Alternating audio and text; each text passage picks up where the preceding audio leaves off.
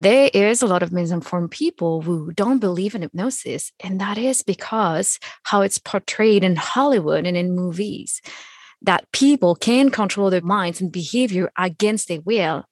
And that's just not possible. That's not true because otherwise all hypnotists of this world will have taken over the world. Wouldn't that be true? Hypnosis is endorsed by Harvard, Stanford, Yale, Columbia, the Mayo Clinic, the National Institute of Health, the American Psychological, the American Psychiatric, the British Medical Association, the American Dental Association, and an hospital in France, Saint Leon, is using hypnosis instead of general anesthesia. In the Montreal Children's Hospital I started using hypnosis to help with pain and anxiety and reduce medication.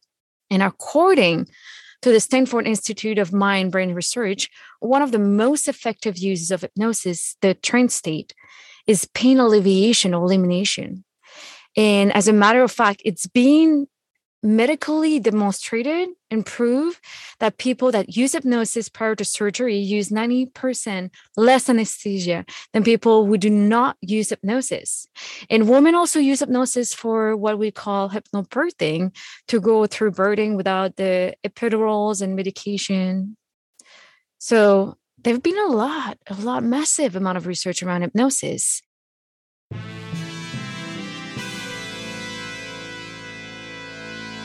Thomas Edison, Richard Branson, John F. Kennedy, Mozart, Michael Jordan, Will Smith. That sounds like a list of highly successful titans in a variety of vocations. Why is it that we rarely hear that they have or had ADHD? And you know what we hear even less about? Serena Williams, Emma Watson, Mel Robbins, Whoopi Goldberg, Agatha Christie, Erin Brockovich, Cher. Yeah, the successful women navigating ADHD. And that's exactly why I started this podcast, ADHD for Smartass Women. I'm your host, Tracy Otsuka.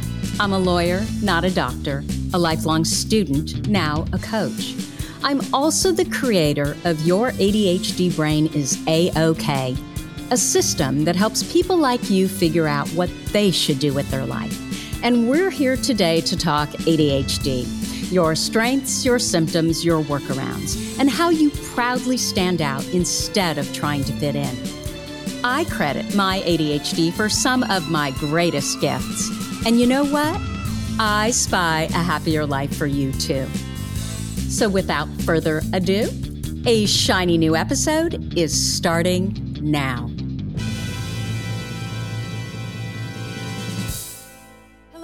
I am your host, Tracy Otsuka. Thank you so much for joining me here for episode number 161 of ADHD for Smartass Women. I hope you'll subscribe to this podcast and our newsletter over at tracyotsuka.com. My purpose is always to show you who you are and then inspire you to be it. In the thousands of ADHD women that I have had the privilege of meeting, I've never met a one that wasn't truly brilliant at something. Today, I am delighted to introduce you to Meggie Howell. Meggie, I forgot to ask you, is that how you pronounce your name? Hi, Tracy. My name is pronounced Meggie Oul. it's French. Meggie Oul. Okay. Oh my gosh. You know, the way my brain works is I get a name like the way it's pronounced in my brain and it's just like a worm and it just sticks there. So Meggie Oul. Yes. You know what? I think that's probably the last time you'll hear me say your last name. so anyway, one more time. Meggie Oul is the author of Finish What You Start, Breaking Out of the Busy Mind, Restless Body Trap to Create a Life You Love, even with ADHD. She's a certified hypnotherapist and self hypnosis teacher. After surviving a paragliding accident, she found hypnosis and discovered that it not only removed the stress she was carrying from that accident, but also helped her ADHD symptoms. She now helps her clients to unlock what's stopping them so that they can stay focused and achieve their goals. And she spends her free time paragliding. So you got back on the paraglider, right, Meggie? Yes, I did. and traveling in the great outdoors. So, Meggie, did I get all that right? Yes, uh, you did. Absolutely. Thank you. It was a wonderful introduction. Wonderful. So, I'm going to be straight up with you, Maggie. When my podcast producer told me about you and what you do, I was like, Grace, what about science? Because when I think about a hypnotist, I think of someone on the Tonight Show or a corporate event that makes the audience do stupid things. But then I thought about therapies like tapping or meditation and how not too long ago they were thought of as pretty woo woo and very unscientific. And often we know that something works in medicine before we know why it works. So I want to make sure that we're always talking about the newest therapies. We're leading that charge, but I also want to make sure that we're talking about science. And Grace assured me that yes, we are going to talk about the science around hypnotherapy, right? Yes, absolutely. I love hypnosis. okay. I'm really excited for you to share that information with me and our audience. But first, can we talk about your ADHD? Yes, absolutely. Okay. So I would love to know your symptoms. Yes. So I think my symptoms have evolved uh, over the years. Like before the accident, they were really, really bad. And I had to do so much work after that. They, I'm more aware when they arise. And now when they come when i'm not managing my adhd appropriately or my current state they arise like a lot of forgetness i'm probably not the only one there that find myself in the kitchen 10 times um, not knowing what i'm there to get. Um, i have a lot of inattentive um, so which is interesting that my book is finished what you start is also because i've I'm constantly having to keep focus. Um, with my hyperactivity, that's where I get the going and being on the go all the time. And that's where doing all those outdoors activity and paragliding feed me with that dopamine and that excitement. But I also love all those symptoms because I find that they inform me when I'm actually not taking care of myself because they get worse way worse when I'm not handling the basic needs of my body and mind. Right. So, um, are you inattentive ADHD then? Yeah, and hyperactive as well. Mm-hmm. Okay, so combined type. Mm-hmm. Yeah. Okay, so you you got a little bit of both. So, what were you like as a child? Let's start there. Mm, hmm And you know what? What is interesting is when I was growing up, uh, it was so taboo ADHD. And where did you grow up? I grew up in Quebec, in Canada. Okay, okay, and it was taboo there. Oh, yeah. It was like if you were the kid with ADHD, you were finger pointed at. So it's like no one wanted mm-hmm. to have ADHD.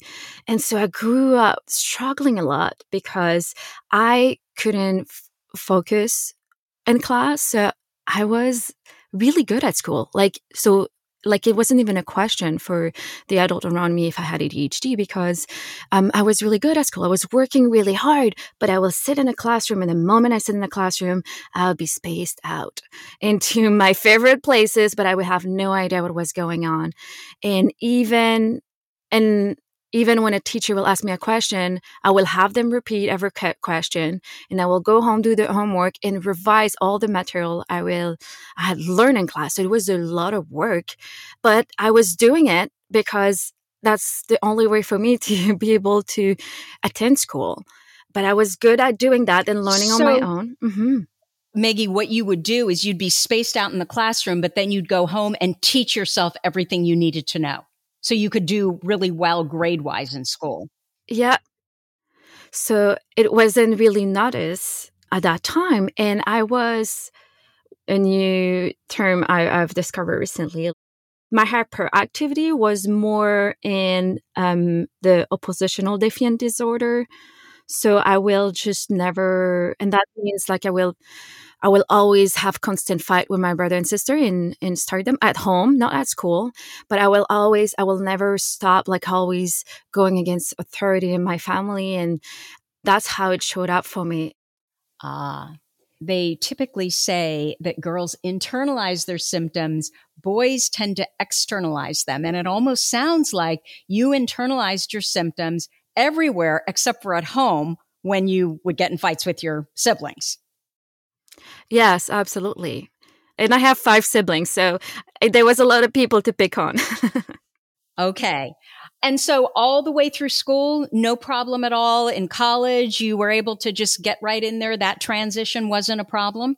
Mm, yeah, that's when things got harder because then I started um, working. I, I started working when I was 12, and at 14, I already had two jobs. And so having that on top, and then I always kind of kept two jobs. And so, and then going to school. Did you and have mm-hmm. to? Did you have to have two jobs? Like, what was going on in your family? Or was this just, this is how driven you were? You wanted to work two jobs? Yeah, I think it's absolutely my hyperactivity. I mean, my family, my parents didn't have a lot of money, like given that we were a lot of children too. And mm-hmm. so they I wasn't receiving money from them. So anything, any clothing that I wanted to buy, it had to come from my money. And I was just really hypersensitive, obviously with ADHD, in the sense that I didn't want to burden my parents with one more thing that I had to do. Like I was taking responsibility over myself in the mm. sense that mm. I had to earn my own money to pay all my stuff and never ask them anything. Okay. So in high school, you've got these two jobs that you're doing. Were you also able to maintain your grades? Were you able to keep up in school? What happened? Yes, I was somehow, but I was working very hard at home. Like I will have no time off. Like I wouldn't like watching TV wasn't part of my life or doing anything really fun because I will go home and do my homework because I was also in an advanced international program. So I had to go home, do these homework.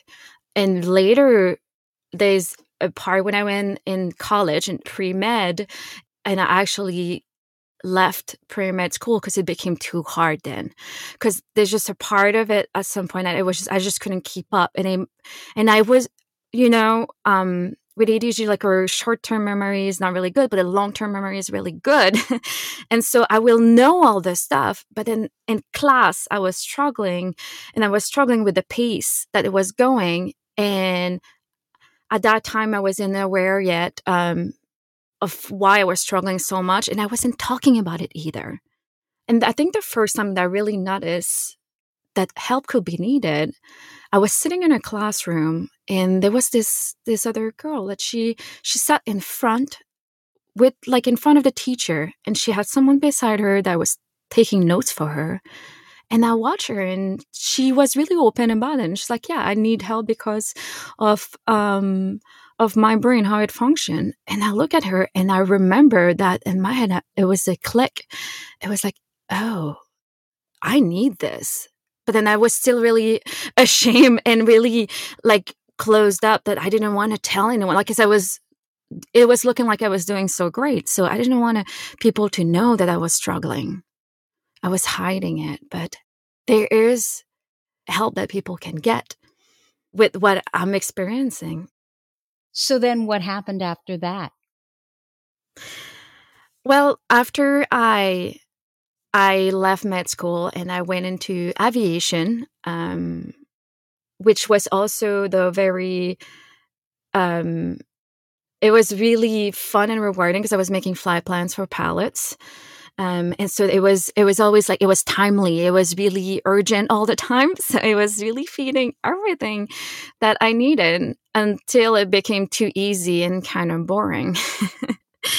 And but i was really really good at it a lot of problem solving and i climbed up in in the leadership and then at that time when I picked up paragliding, it was also doing that because I was feeling the fear every time I was about to take off and happy in the same time. And I was just highly impulsive.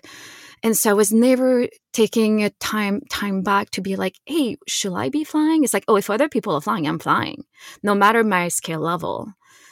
And that's where a year within doing this activity um, that I had the paragliding accident because of that impulsivity because I that day I shouldn't have flown and I knew like I was I was absolutely tired and hungry by the time I was about to fly and and I should have just go home.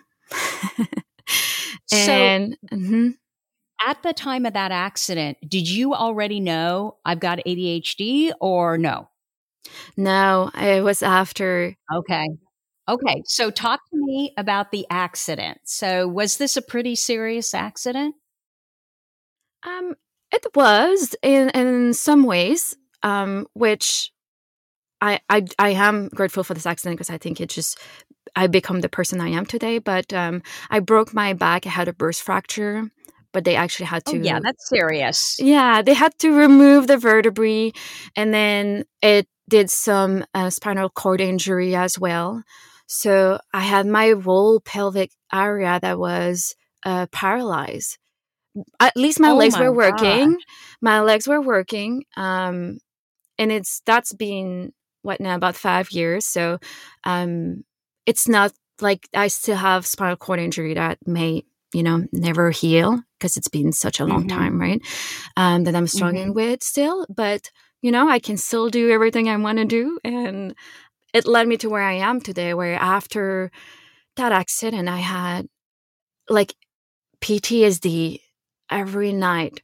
I was in shock and I found that no one, like, I saw a lot of professional for my physical body, and no one ever asked me, Are you seeing someone for psychologically for what just happened to you? Not even one person asked me. And I was in shock and I didn't know. I was in shock. I was having PTSD. I was still like, I was really ashamed that it happened. And I wasn't telling anyone. And that had happened. Wait. And I, mm-hmm.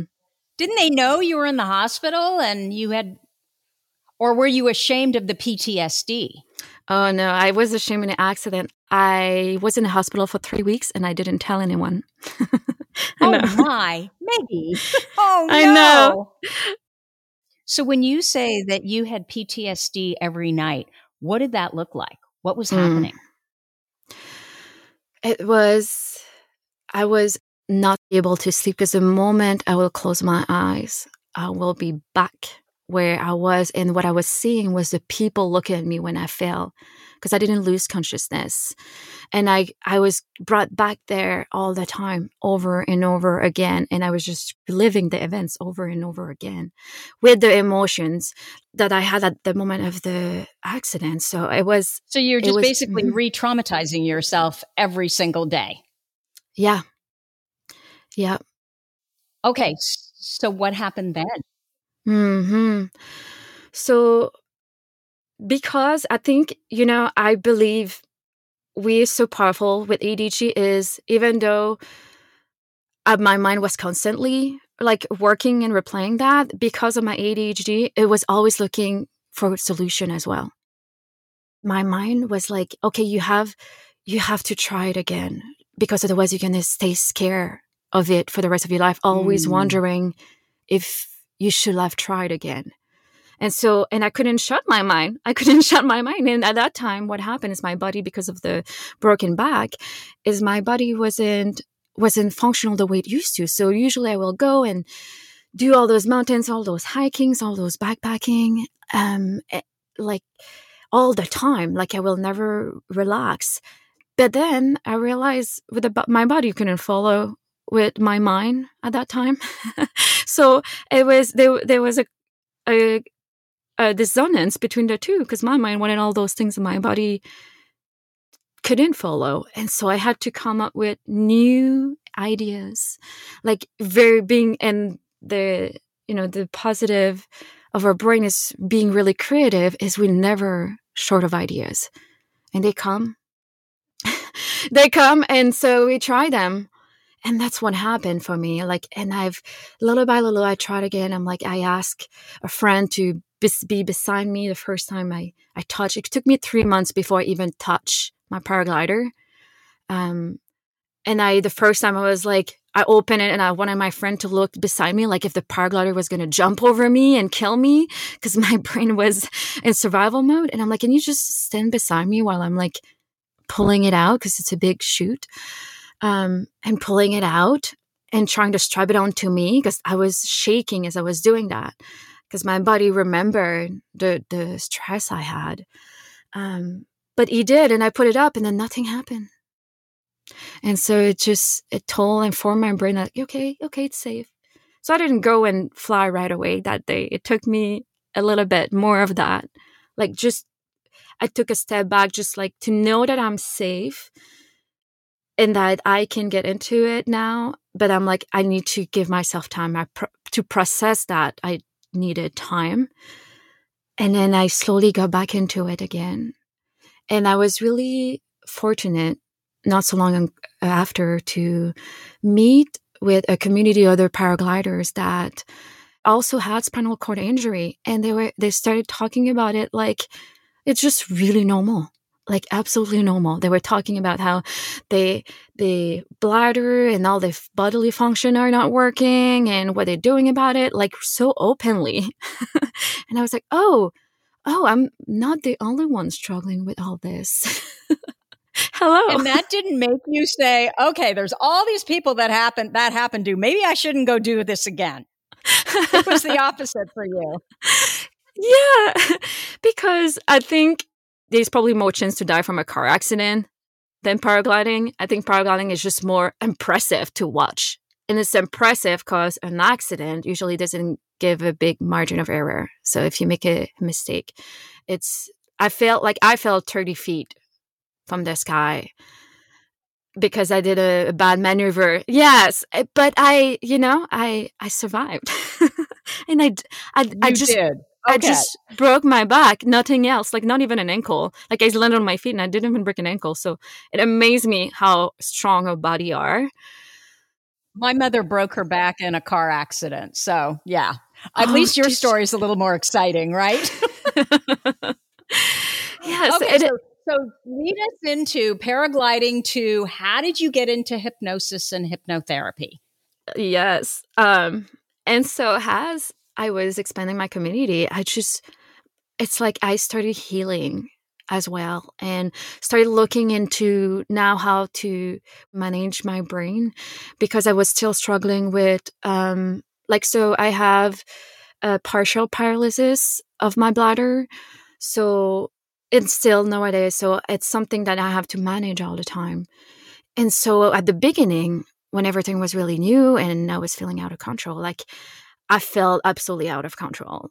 And that was frustrating for a young woman to lose function of her bladder all the time. Yeah. But I had to find solution. How what am I going to do to not to to get control over my mind and I can either just self-loathe or try to find ways that I wasn't gonna pee in my pants wherever I go. Mm-hmm. And so mm-hmm. that's what that's what I started focusing on because that was more important to me. but because of that, I started really understanding kind of the brain, how it functions. And eventually led me to the more I look into the subconscious brain and to led me to um, hypnosis. And I ended up um, stumbling upon a school in in actually Bellingham Cascade Hypnosis Center, which which offer hypnosis training to become a hypnotherapist. And I'm like, this is exactly what I'm looking for. I want to help people like me that wasn't I wasn't even thinking about going to see a psychologist. Somehow it just never crossed my mind because um I I went once like earlier in my life and I didn't have a good experience and my brain kind of decided that it wasn't good for me somehow, which is not true. I think it can help a lot of people. But so I found like, you know, hypnosis, it can really make changes on the subconscious mind. It can really help you tap into the inner power so much faster and so much efficiently. And so at that time, I decided to do the training and and to start doing that and helping people. And it didn't only help my clients to to get over like a lot of things they were ha- trying to overcome because it worked really fast like but i learned um the self hypnosis i learned which is a really the self hypnosis i learned is uh, different. It's different in meditation because it bypasses the analytical mind when you get into that alpha state when you get into that normal hypnosis state that by the way we experience every single day. But you create that space to access your subconscious mind and and it the way this one work is it works with um this sentence already written. It's a systematic approach and technique that you do that and then you get insights because your brain we want to come in dissonance. It comes in dissonance with what is said because they want to say hey um, i don't believe what you're saying in your self-hypnosis. But then you keep repeating it and it just at some point it becomes just who you are and it becomes start believing it because the more you come in dissonance the more you remove all that is not true with the work that you're doing. And so that actually helped me remove the the last little bits that i had of ptsd and then i felt myself completely free and i was like oh my gosh i need to teach that to everyone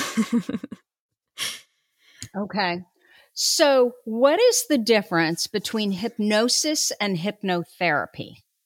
Mm, they are the same. Is there a difference? Okay. Therapy, it means moving you towards wellness, right?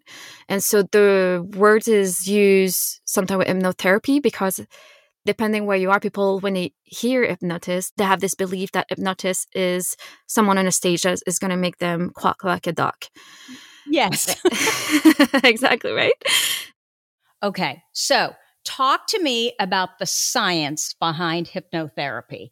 Convince mm. me um, that this has been, st- I'm assuming, well, you tell me, has this been studied? Is it, you know, are there lots of peer reviewed studies on hypnosis and how well it works for things like PTSD?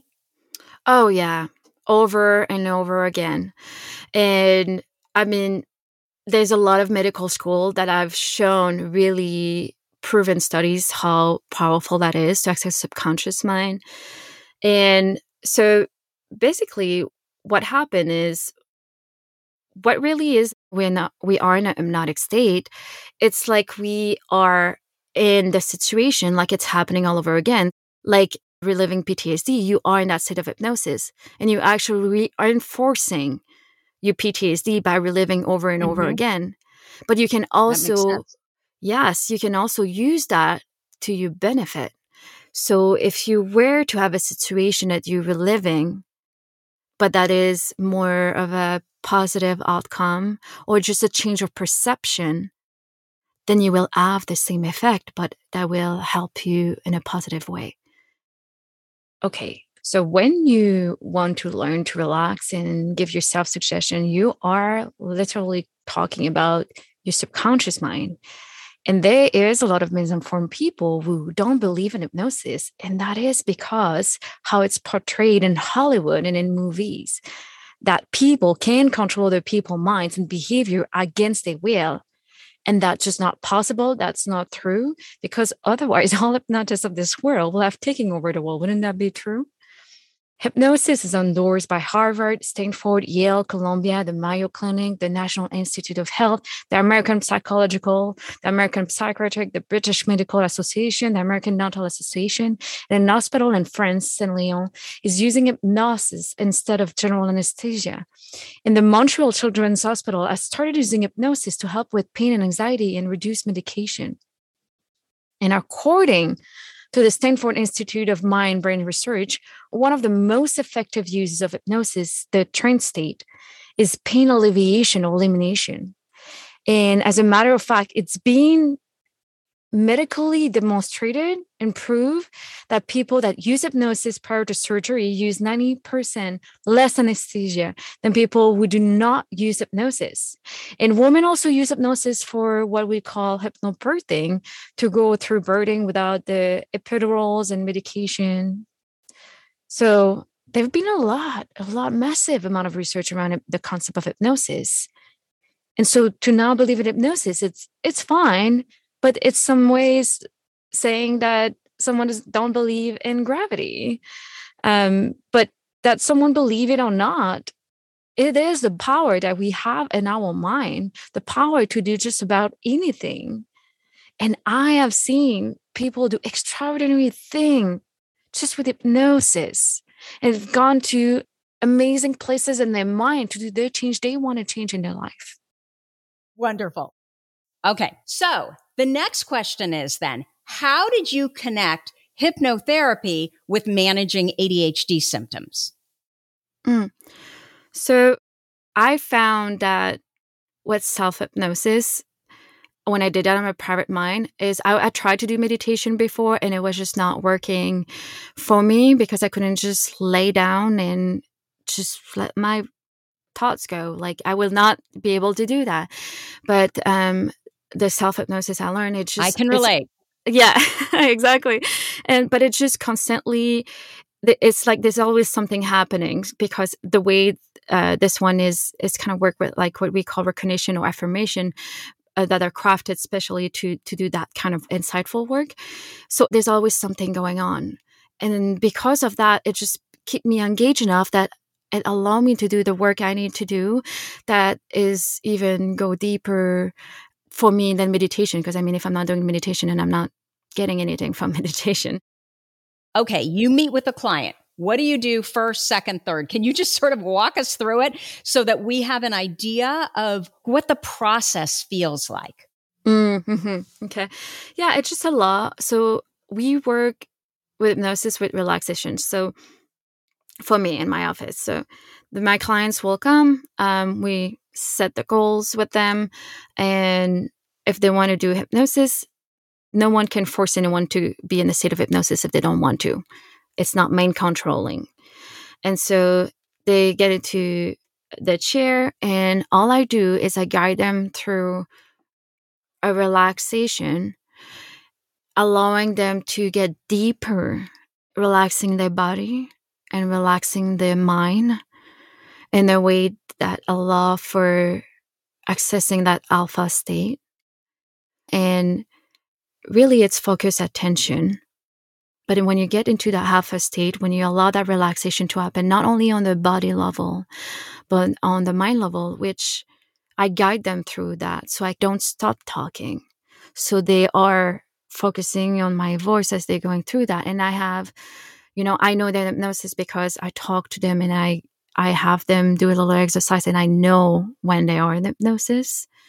It's just a state of mind in a way that's made to have a focus on what needs to be worked on to get the result that you want to have. Okay. So now talk to us about so what you're doing, it sounds like, is you are basically teaching people with ADHD how to self hypnotize. That's what your book is doing. Is that correct?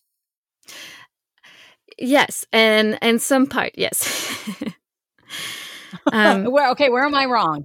Okay, yeah, because I um I help people on many levels. So, finish what you start is really um, a state of being. Um, and with self hypnosis, what I really brought into that is all the insight of how to get to that state, but also how to get be successful in finishing what we start, and what are the blocks that we getting in our life when we know we want to get something done, but we just can't get there and we don't really understand consciously what's going on. And so um, there are blocks that are operating subconsciously or unconsciously that are not allowing us to reach that goal because they are other things I want to get addressed first. And so it helps guiding through that. So, I mean, the thing is with, with my book, you can't, you you get in a kind of state of hypnosis when when you read a book actually when you have focused attention it's possible to get into a, a light state of hypnosis reading a book but it really like explain some of those blocks and how to get through them and how to use what i've learned working with my clients and seeing when i help them to finish what they start and that was kind of the theme that kept coming back. Um, and what some of the things that we work on with those clients to to get to that success to get them where they wanted to be and be successful what would you say if i asked you how is it different than meditation mindfulness tapping like what is it that's different about hypnosis i think in all those we can reach the main state of the alpha state, but it's not everyone that everything works for everyone. And I think what's important is to find what what works for us and what we feel the safer to do.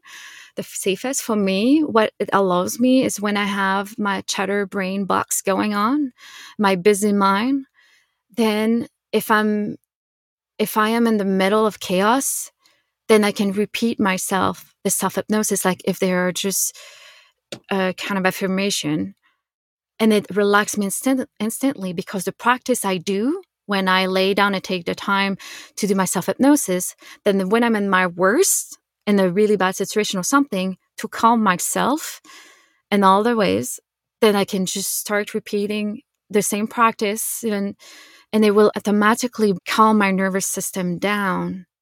But for me, like for example, for me, it's something that I can do in my own mind. So I can be like, there was a time I was standing in the middle of Delhi in India, and it's complete chaos if you've ever been there. And I felt overwhelmed. So many people, so many activities, so many noise. And I was about to just wanting to cry. But at that moment, I, all I started to do is to repeat myself what I've been doing in my practice, my self hypnosis practice, repeat it to myself and allow my system, nervous system to calm down. So really, you know, I think a lot of those practice we do we do them because we want to feel better, but also once we do them enough, because when we really need them, they just become automatic. And that's what we want. I, I really love that answer. So basically, what you're saying is yes, all of these different therapies, they calm your nervous system. So you need to just pick the therapy that you relate to most and that works best for you. And this is one of, in your toolbox, this is a mm-hmm. potential mm-hmm. tool that can do just that. I mean, I love, I love EFT as well, but I would not, I would not do, like, I could do that, I guess, if I'm mm-hmm. in, in the line getting coffee and getting overwhelmed. I could do that. EFT is could, tapping. Yeah, so uh, tapping. But for me, like, I, I change them um, when I need them because sometimes um, some work better for some situation than others, and it just yeah, like you said, it's your toolbox, and I I like having a big toolbox. I love that. Okay, so what do you think the key to living successfully with ADHD is? So, what I find is to first cover the basic because with no enough sleep and no food, there's absolutely nothing that can get done or get accomplished. So I'm always really realistic about how much sleep did I get? How much am I feeding my physical body? Um, because if that's not being taken care of, like no matter how hard I try to focus and accomplish something, it just will be 10, 20, 30 times harder already.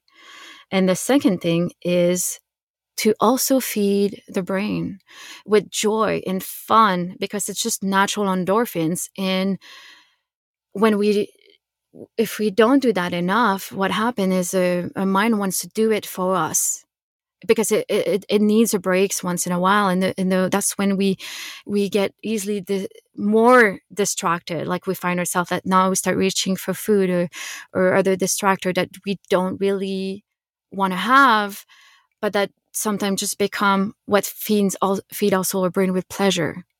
And so we have to make sure that for that we feed our physical body and the mind in a way that allow us now to to get more done and to be able to focus and follow through and finish what we start. Makes sense. And do you have a number one ADHD workaround for us? Mm-hmm. Um, I use my negativity bias all the time. Um, are you familiar with that term? No. I mean, of course I've heard of negativity bias, but I, don't I don't know what you're getting at. So I'm interested. yeah. So um the mind naturally want to it's programmed to always see the worst outcome of everything. Because thousands of years ago, our survival depended of that. So it, it would have allow us to remember um, the bad berries or that there was a saber tiger running after us.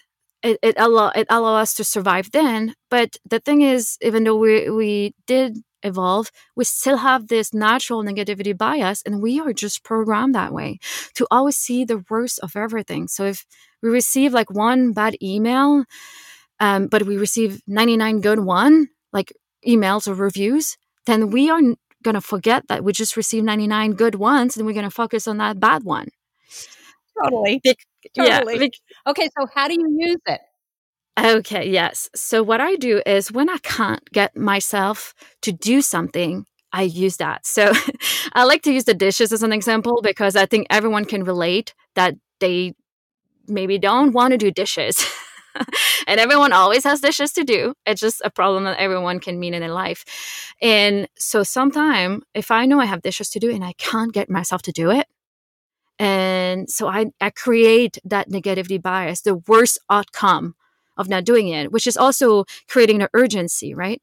And but if I make it bad enough of me not doing it, then my brain automatically is gonna slowly move and go and do it and it works and i do I, I started i realized that i do that for a lot of things without even knowing that i'm like i don't want to do something and i'm like well if you don't do it then this and this is going to happen and this and this and then it motivate me and that's how i end up having things to getting done.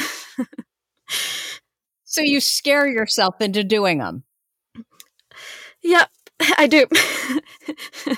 And that's i find it's it's I mean, really efficient so tell me, what is the worst thing that happens if you don't do your dishes? Are you talking about, oh, there's maggots on the plate? like what is what are you thinking of in your head, your brain? um when it's when it's really bad, I start even using um like I visualize the dirty uh, plates like me doing it li- being there for a day or two i also like to use like if I don't do it now, I'm going to have to do it tomorrow and I don't want to do it tomorrow. It seems worse than doing it now. and um and I use that a lot. And when and if sometimes I also use just to make something fun out of it. Um yes. like for the for this for example, like I reserve my favorite TV show. Like I'm like then I can, and I love doing those two together because it, I love doing something boring while watching a TV show. It keep, I mean, I guess hyperactivity. it it, it keep yeah. me very no, satisfied. Totally yeah, so I do that totally a lot. Works okay. Well, that one makes a lot of sense to me. The first one just makes me laugh. I think it's funny. Okay, so where can people find you if they want to know more about you and what you do, Maggie? Yes, absolutely. So I wanted to give my book away uh, for anyone listening to this podcast. So they can go to, yeah, they can go to ADHD. That is so nice of you.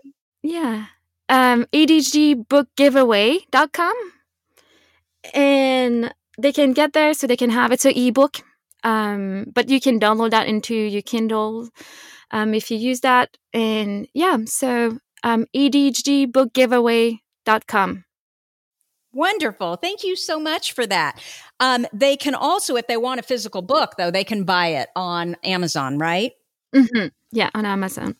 Maggie, thank you so much for spending time with us here today. Um, I really appreciate your insights on um, hypnotherapy. Well, you're welcome. It was a pleasure. It was amazing being able to talk with you on that. So that's what I have for you for this week. One more thing, if you struggle with planners, um, I have created one just for the ADHD brain. It's easy in and easy out, so you'll actually use it. And you can still find it at spyhappy.me forward slash planner. So if you like this episode with Maggie, Maggie who? Did I get it right? Maggie? Yes. Who? Yes, you did. Oh my gosh. Please let us know by leaving a review. Our goal is to change the conversation around ADHD, helping as many women as we possibly can learn how their ADHD brains work so that they too may discover their amazing strengths. And you know what? Your reviews really help. So, thank you for listening, and I will see you here next week. You've been listening to the ADHD for Smartass Women podcast. I'm your host, Tracy Otsuka, and we're available on iTunes, Stitcher, Spotify, and Google Podcasts. Not coincidentally, ADHD for Smartass Women, it's also the name of our free Facebook group.